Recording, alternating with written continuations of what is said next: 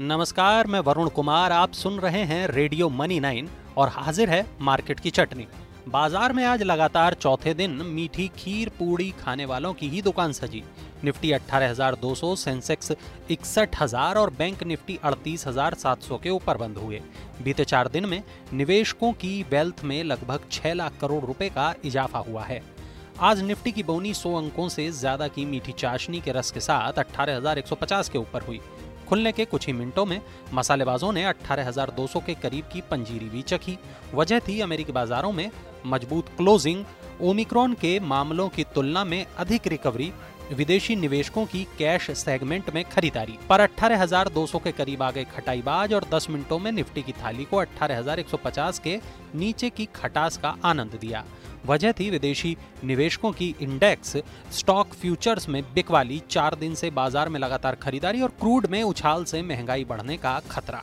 लेकिन अठारह हज़ार एक सौ पचास के नीचे से मसालेबाजों ने थाली को मिठास का ऐसा जायका लगाया कि दोपहर से पहले थाली में अठारह हज़ार दो सौ के ऊपर के माल पुए चखने वालों की भी भीड़ उमड़ी। दोपहर बाद अठारह हज़ार दो सौ से अठारह हज़ार एक सौ पचास के दायरे में ज्यादातर समय कारोबार के बाद आखिरकार निफ्टी में अठारह हज़ार दो सौ के ऊपर की क्लोजिंग हुई। बीते चार दिन में निफ्टी में करीब पौने पाँच सौ और सेंसेक्स में पंद्रह सौ अंकों से ज्यादा की मजबूती हुई। फार्मा, हेल्थ केयर और कंज्यूमर ड्यूरेबल्स को छोड़कर बाजार में सभी सेक्टर के व्यंजनों में मीठी इमरती का आनंद उठाया। तेजड़ियों की अगुवाई कर रहे थे energy, realty, metal, infra, auto, सरकारी, बैंकिंग, फाइनेंशियल, तेल गैस, कैपिटल गुड्स और एफएमसीजी के व्यंजन। ओमिक्रॉन से जुड़ी राहत वाली खबरों से ट्रैवल व टूरिज्म से जुड़े व्यंजनों में भी जमकर मसालेबाजी हुई। दिग्गजों की तुलना में ज्यादा खट्टे मीठे रहने वाले छोटे मझोले व्यंजनों में आज ज्यादा मिठास रही।